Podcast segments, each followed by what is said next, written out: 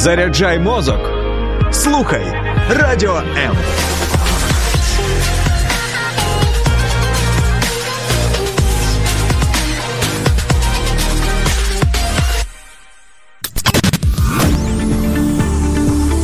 Біблія під іншим кутом.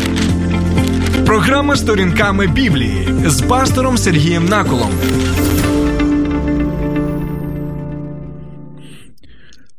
Баффі, винищувачка вампірів. Вітаю, друзі. Думаю, що багато з вас пам'ятають цей серіал на основі фільму про тендітну дівчинку підлітка, яку звали Баффі, і вона дійсно була винищувачкою багатьох вампірів і взагалі нечистої сили. І я пам'ятаю, що захоплювався цим серіалом. Ви можете написати, чи пам'ятаєте ви цей серіал, чи. Захоплювалися ви їм так, як я захоплювався, і взагалі щось пам'ятаєте з цього серіалу чи ні? Дійсно цікаві історії, захоплюючі сюжети. Ми можемо побачити, як дівчинка є втіленням такого, знаєте, боротьби проти нечистої сили, різноманітного штибу, і ми можемо побачити, як дійсно добро перемагає зло у тому варіанті, який нам пропонують автори цього серіалу. Але, але, незважаючи на те, що цей серіал був популярний. Незважаючи на те, що дійсно там багато є цікавих речей і захоплюючих речей. У той же час ми розуміємо, що ніякої Баффі не існувало і не існує. Це вигаданий персонаж. І також ми чудово розуміємо, що ніяких вампірів не існує. Ну, у той у тій формі, якій нам пропонують у цьому серіалі або про графа Дракулу. Ми розуміємо, що це творча уява авторів, яка втілюється і на екранах, які ми можемо переглядати в серіалах і фільмах. Але сьогодні ми будемо спілкуватися не про вигадану Баффі, не про вигаданих вампірів. А сьогодні ми будемо спілкуватися е, стосовно реальної людини, яка жила за тисячі років до нас. Так? Це цікава жіночка була, і ви дізнаєтесь, чому вона була цікава. І ми дізнаємося вже не про Баффі, е, винищувачку вампірів, а ми дізнаємося про Яїл, Яїл, винищувачку агресора. Тому, друзі, сьогодні ми будемо з вами переглядати у якості спецвипуску цікаву книгу суддів, де і дізнаємося, чому Яїл, жінка з кілком в одній руці і молотом в іншій руці зробила таку річ, як знищила генерала армії держави. Агресорки. Якщо ви готові, тоді давайте разом зі мною ми відкриємо книгу суддів. Це у нас четвертий і п'ятий розділ. Ну, і перед тим як ми почнемо розглядати цю яїл винищувачку агресора, так нам потрібно трошечки ще декілька слів сказати стосовно книги суддів. Так? Чому? Чому тому, що якщо ми не зможемо зрозуміти книгу суддів, нам а, важко буде зрозуміти взагалі дії ось цієї жіночки. Так? Тому книга суддів, перш за все, показує наступне: що у ті часи, а це було до того часу, як з'явиться обіцяний Богом цар, помазаний Богом цар, цар Давид, через якого буде благословення також і для всіх народів, бо саме з царського роду Давида вийшов наш Господь, славетний Спаситель Ісус Христос. До того часу, як автор пише книги суддів, не було царя, і кожний робив те, що вважав доцільним, знаєте, така революційна доцільність в своїх очах. І ми можемо побачити той хаос і той жах, який коївся у ті часи. Щось подібне, щось подібне. Ми можемо побачити, знаєте, в такій, в такій мініатюрі а в Бучі, в Ірпені, ось ці всі жахи, які коїлися декілька місяців тому. І то, що було тисячі років тоді, воно повторюється і зараз, коли ми бачимо, коли з'являється хаос. Некерований хаос, коли зло втілюється таким чином, що починає діяти на окремій території. Так ось, а в ті часи, як е, пише автор, кожен робив те, що вважав за доцільним в своїх очах, і тому ми можемо сказати, що і не треба навіть передивлятися, знаєте, фільми Хічхока. Або в дусі Хічхока, там хорори і так далі. Бо ось уся ця книга, вона там описує такі речі, що у нас дійсно е, холоне кров в е, наших жилах, коли ми усе це читаємо. Тому я рекомендую вам взагалі перечитати усю книгу суддів, щоб е, зрозуміти, про що йде мова. Так от, ось у цьому всьому ми можемо побачити наступне: що книга суддів описує Божий народ так, який вже мешкав на своїй території, вже була, знаєте, така вже державна територія у своїх якихось окремих кордонах. Е, з ними межували також багато інших народів, і ці народи були, знаєте, такі ось ем, агресорами. І ці народи вони діяли в дусі пригноблення. Так, те саме, що ми бачили, наприклад, у попередніх передачах стосовно фараона єгипетського, який є, знаєте, таким уособленням е, гнобителя, який робить все, щоб принижувати людей, щоб гнобити людей а, на противагу Богу Біблії, який є Бог, який звільняє, і на який не є гнобителем і не є агресором. Так ось ця книга показує наступне: знаєте, таку своєрідну спіраль. Коли народ слухає Господа Бога свого, Бог благословляє їх, і вони отримують що? Вони отримують мир на своїй території. Коли вони починають е, слідувати шляхами цих народів і забувають свого Бога, плюють йому прямо в очі, як то кажуть у нас в народі, так що Бог для них просто-напросто пусте місце, тоді починається ось цей шлях відступництва. Результатом якому те, що Народи ці агресори вони захоплюють територію Ізраїля. А сам Ізраїль він таким е, стає народом, який вимушений так бути демілітаризованим, і це цікава річ, так що.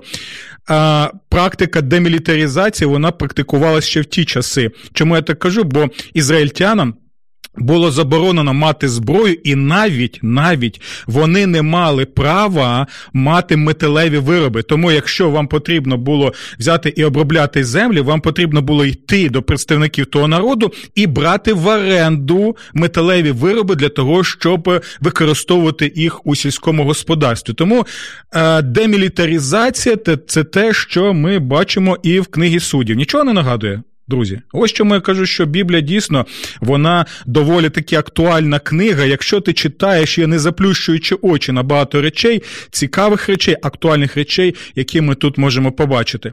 Тому що ми бачимо? А народ відступає.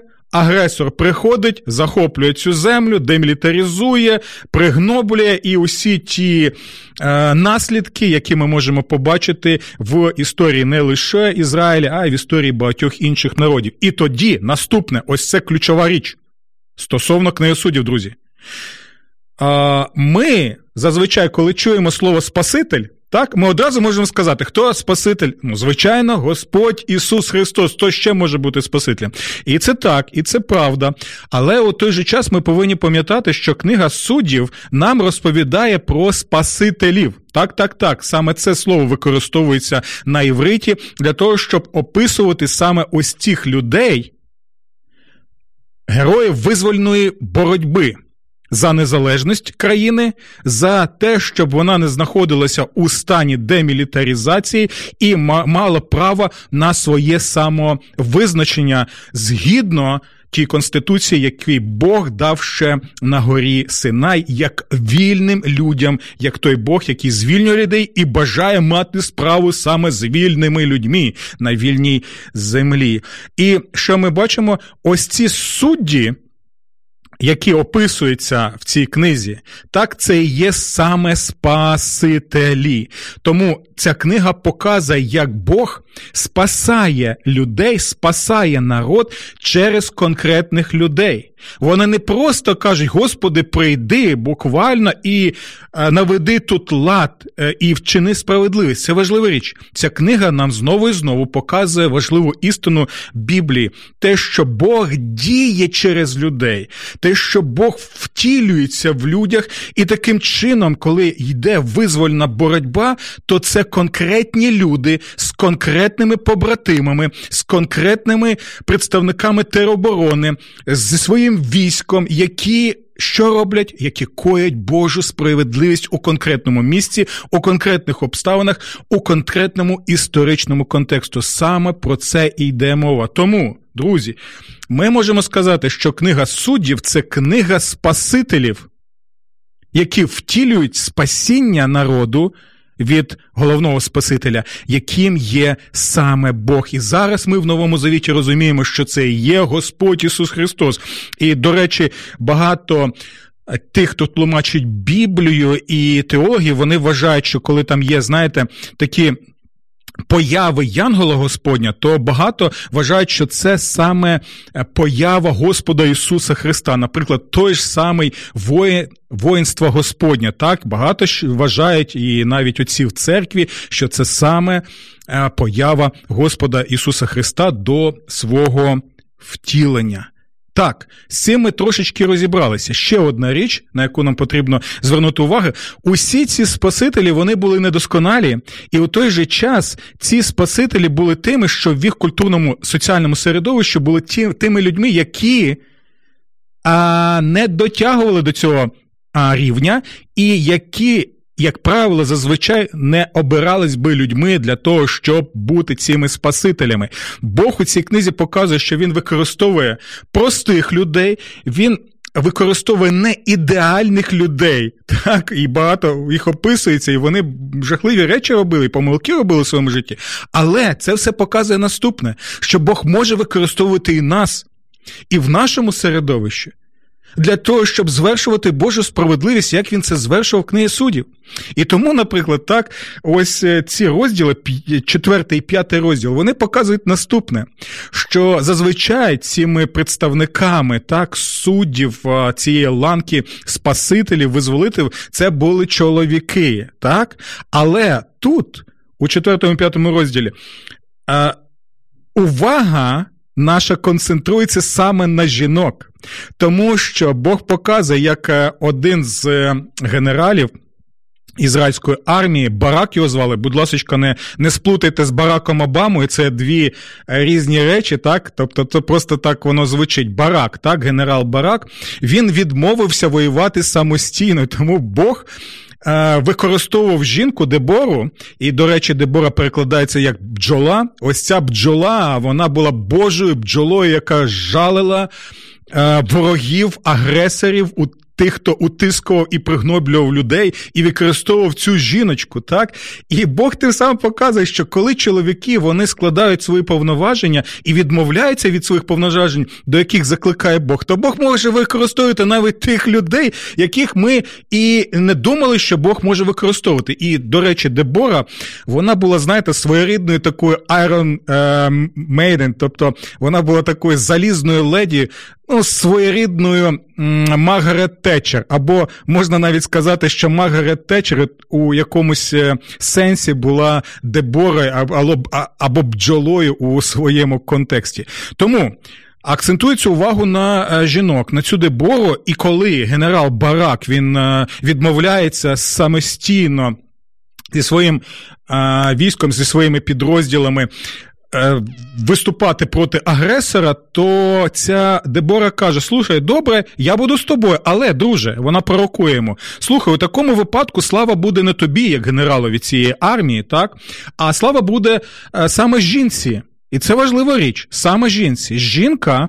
Е, пророкує про іншу жінку, і вона каже, що саме цю жінку будуть благословляти благословляти серед інших жінок. Тобто це найвищий прояв пошани, який лише може бути. І, до речі, ось ці слова, благословена ти між е, жінками ми ще де ми ще десь читаємо, але трошечки трошечки зачекаємо, щоб показати, яким чином ще одна жіночка пов'язана з Яїл.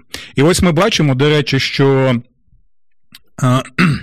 Сесара, це генерал був армії держави-агресорки, так він виступав з величезною кількістю колісниць. А колісниці це, знаєте, такі ось е, сучасний еквівалент еквівалент танків, так можна сказати. Тому дійсно це, знаєте, таке було як. Е, Танковий удар, так, танковий кулак, який використовувала, до речі, е, до речі, і інша держава-агресорка. Це була і м- німецька, так, нацистська армія Гітлера, і також ми знаємо, що танковий удар використовувала також і держава-агресорка Російська Федерація, яка вторилася, вдерлася на нашу територію 24 лютого. Ніколи не забуду цю. Дату. Так ось, друзі, що ми бачимо? Незважаючи на таку величезну кількість армій, незважаючи на цей потужний залізний танковий кулак, який використовував цей Сесара, ми можемо побачити, що Господь, незважаючи на те, що у противника була перевага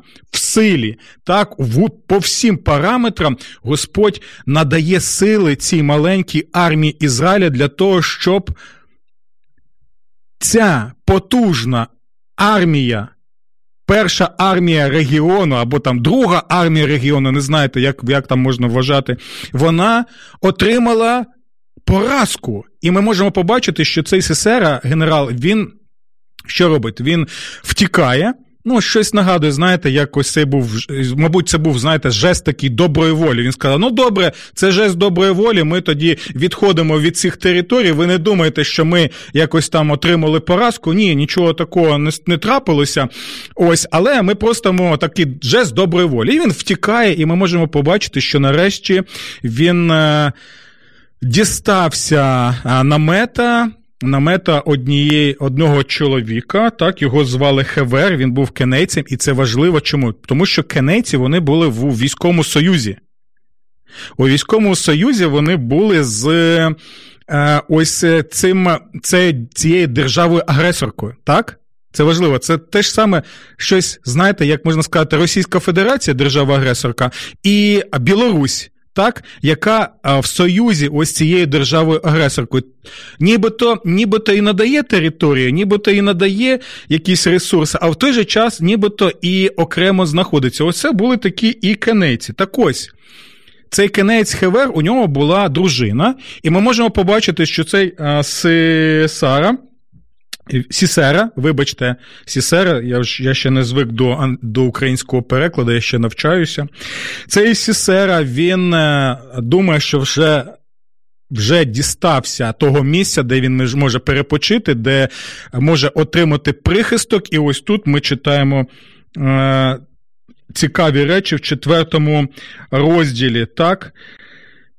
Яїл вийшла на зустріч Сесері і сказала йому: Зайди, мій володарю, зайди до мене, не бійся. Він зайшов до неї в намет, і вона накрила його покривалом. Так? Тоді він її попросив: Дай мені, будь ласка, трохи напитись води, бо мене мучить спрага. Вона відкрила бордюк з молоком, напоїла його і знову накрила. Він же сказав їй, стань при вході в намет, і якщо хтось прийде і запитає тебе, чи тут хтось є, то відповідай, немає нікого. Потім Яїл, дружина Хавера, взяла наметовий кілок, і ось до цього ми дійшли, так? Ось ця річ, яка а, призводить до жаху багатьох сучасних читачів, але той, хто проходить або пройшов жахи війни, він вже зовсім по-іншому сприймає усі ці тексти, і він розуміє, що це, знаєте, не якийсь там хорор Альфреда Хічхока. Це та реальність, яка нас оточує, яку е, багато з нас дійсно на своїй шкірі відчули, так, і або втратили навіть своїх родичів, близьких товаришів. Ось сьогодні мій е, друг написав, що його друг, якого він цінував, загинув на війні. коли захищав нас з вами проти російської агресії. І ось дивіться, що ми читаємо. Потім Єїл, дружина Хевера, взяла наметовий кілок, вхопила в руку молоток і крадькома підійшла до нього. Він, змучений, міцно спав. Підступивши, вона вбила кілок у його скроню, так що він увійшов у землю, так він, Сісера, загинув. Що ми бачимо, друзі? Ми бачимо ситуацію, коли з одного боку втілилось у цій жіночці Яїл пророцтво іншої жіночки, бджоли, Дебори пророчці, яка була, можна сказати, головнокомандувачкою ізраїльської армії у той час. Така своєрідна Голда Мейер часів суддів. І ми теж можемо побачити, що у часи визвольної боротьби, боротьби з агресорами, Бог може використовувати і ось таких людей в таких обставинах, коли Бог втілюється через цю жіночку Яїл, щоб вершити свою справедливість. Що важливо ще нам побачити, те, що ця жіночка, вона названа в Біблії в пісні Дебори і Барака, і, до речі, ця пісня вона вважається однією з най, з най таких, знаєте, найцікавіших пісень давнини, які є своєрідним таким, знаєте, гімном перемоги, які співали і згадували роками, десятиріччями, століттями у Божому народі, ми можемо побачити, що там ця жіночка, вона названа благословеною. Давайте прочитаємо частину цього, цієї пісні. Це п'ятий розділ. Благословена з поміж жінок Яїл, дружина Кенеця Хевера. Ви почули? Благословенна серед жінок. Ця жінка розглядалася як благословенне Боже знаряддя Божої справедливості, коли Бог використав цю жінку для того, щоб знищити агресора. Бо агресор це не той, хто є частиною Божого задуму для людства. Агресор це, знаєте, такий вірус, який знищує Божий задум, яким є Божий шалом, тобто Божий мір, спокій, розквіт, якого Бог бажає для людства, бо саме для цього ми й були створені.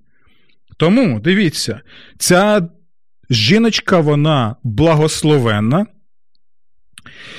серед інших жінок. І дивіться, про що йде мова? Тут ще пророцтво далі йде. Вона особливо буде благословенною. Ви почули? Благословенна зараз і буде благословенною, або її будуть благословляти, або її будуть прославляти і згадувати за цей героїчний вчинок ліквідації генерала армії держави агресорки. У той же час, якщо ви прочитаєте вірш попередній, ми можемо почути вже не благословіння, а прокляття. Там проклинається місто, назва якого Мерос.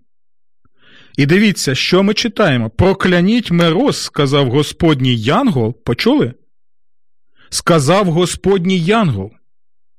І багато вважають, що це був саме прояв Господа Ісуса Христа у ті часи. Прокляніть мироз, сказав Господній ангел, неодмінно прокляніть його мешканців через те, що вони не прийшли на допомогу Господу. Оце цікава річ. Не прийшли на допомогу Господу. Чому? Якому ж Господу?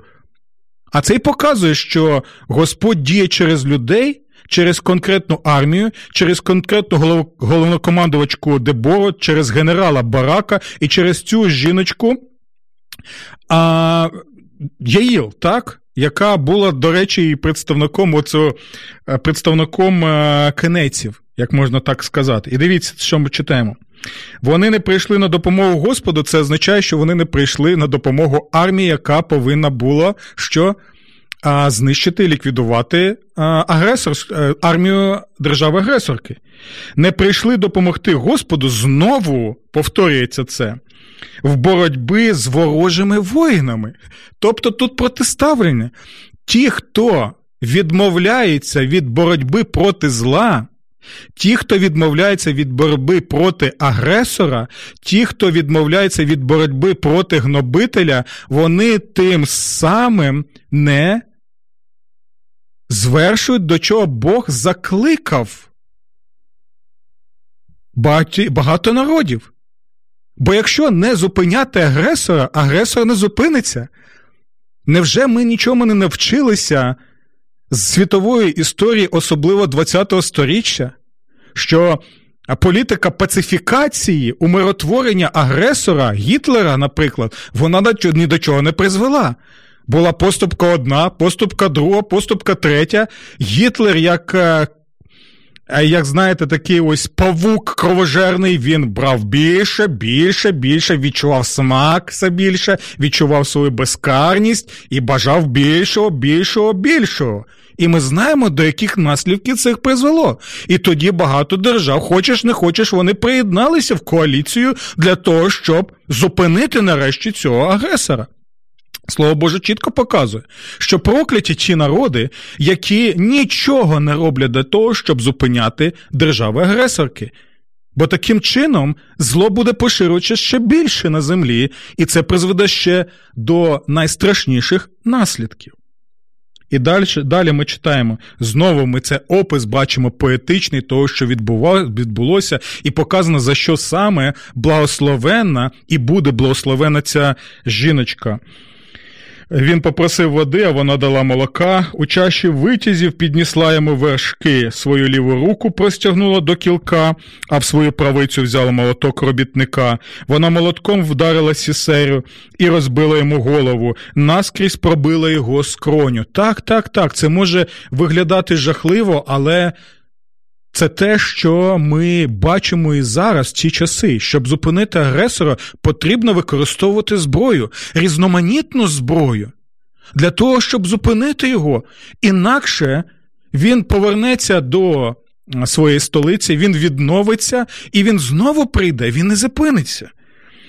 Він звалився до її ніг, впав і лежить, до її ніг схилився і впав, на тому місці, куди поточився нещасний і помер. Такий кінець усіх твоїх ворогів. Ви почули це? Це, знаєте, такий висновок цієї пісні. Такий кінець усіх твоїх ворогів, тобто такий кінець усіх агресорів, друзі. Пам'ятайте про це.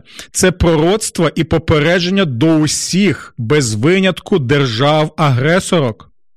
Це попередження до усіх без винятку агресорів.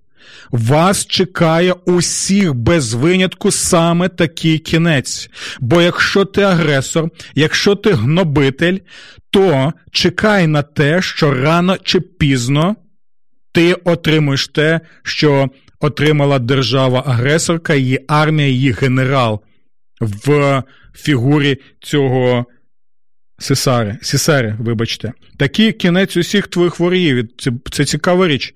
Агресор і гнобитель це не лише ворог пригноблених народів, це ворог Господа. І ми зараз ще а, згадаємо, чому саме агресор і гнобитель це саме персональний. Я наголошую на цьому. Це персональний ворог нашого Бога.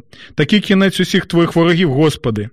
А ті, котрі тебе люблять, уподібняться сонцю, коли воно сходить в усій своїй силі. Після цього край мав спокій сорок років, або мав шалом, мав мир сорок років, завдяки тому, що зробила ця жіночка Яїл.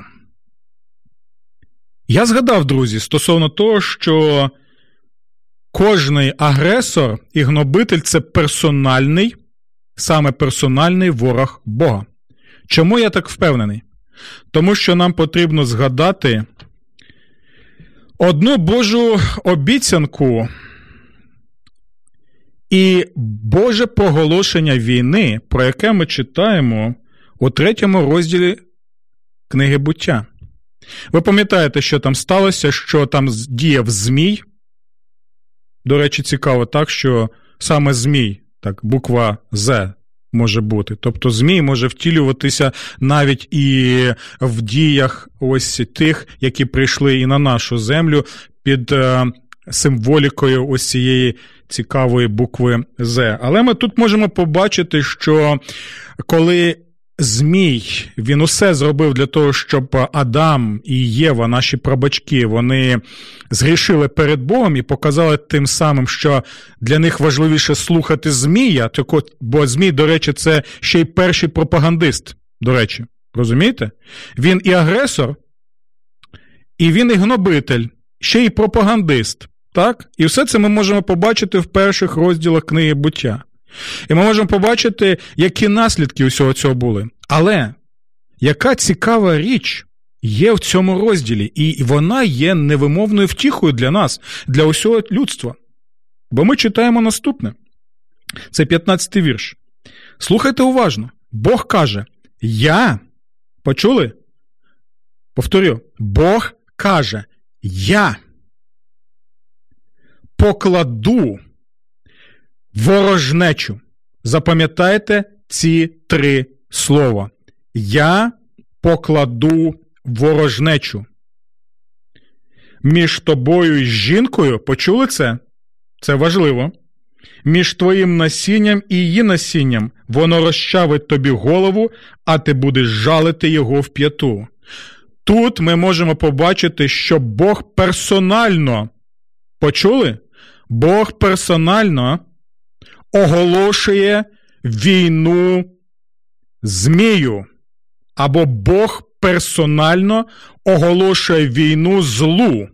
І він каже, що він використає всі свої ресурси, Божі ресурси, а в нього вони нескінчені, для того, щоб зло було знищено, викоріно і покарано Божим судом. Саме Бог оголошує війну злу. Чому це втіха? Тому що ні Адам, ні Єва вони не оголошували війну злу. Це зробив Бог. А якщо Бог оголошує цю війну, ми можемо бути впевненими, що він цю війну виграє на усі що він отримає перемогу в цій війні на всі 100%. Ми бачимо те, що Бог проголошує війну злу в першій книзі Біблії, і ми бачимо, як він завершує цю війну і знищує, викорінює це зло в останній книгі Біблії, яка є книгою втіхи, це книга об'явлення. Пам'ятайте про це.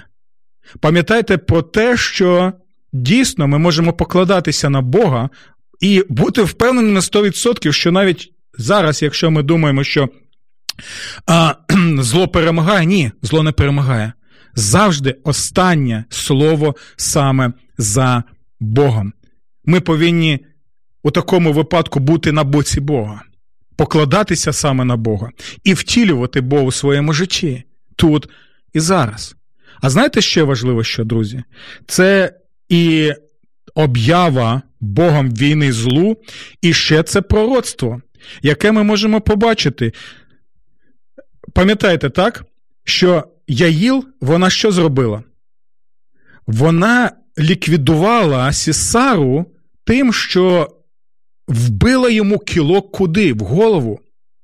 Це і є, це вже є у конкретному випадку втілення ось цього пророцтва, бо тут та, також йде мова яка. Я покладав ворожнечу між тобою і жінкою, між твоїм насінням і її насінням, воно розчає тебе голову, а ти будеш жалити його п'яту. Бог використав тендітну жіночку, це було соромище для генерала держави-агресорки. Він використовує саме тендітну жіночку, немічну жіночку, щоб а, нанести такий удар і осоромити зло, яке втілилося саме в Сісарі і його армії. Так? І це вже, вже є маленьким таким, знаєте, втіленням і проявом в конкретному місці цього пророцтва, бо втілюється у всій повноті це пророцтво у, у кому? В Марії, в дівчинці Марії, яка народила ось насіння, яке знищить змія, яке вб'є кілок в голову Змія, і це Господь і Спаситель Ісус Христос. Ще є такі прояви в Біблії. Ми можемо побачити, наприклад, як Господь використав одну жіночку, яка кинула камінь. На голову одному ворогу і розбила йому голову. Ще про кого ми можемо згадати? Звичайно, про царя Давида, який є яким пра-пра-пра-пра-пра-прадідом нашого Господа Ісуса Христа, як Господь його використав, щоб той теж що зробив? А вразив в голову кого? Представника держави-агресорки Голіафа, і ми знаємо, що він ще й відтяв голову. І ми бачимо, наприклад, в псалмах ми розглядали про Левіатана, так що Господь він розчавив голови Левіатана, тобто кого єгипетського фараона і його армію. Бачите, як все, як все це пов'язане між собою. І, до речі, ми бачимо в, наприклад, в. Новому завіті, що коли апостол Павло він також благословляє е, церкву е, церкву в Римі, так і що він каже? Яке у нього побажання, до речі?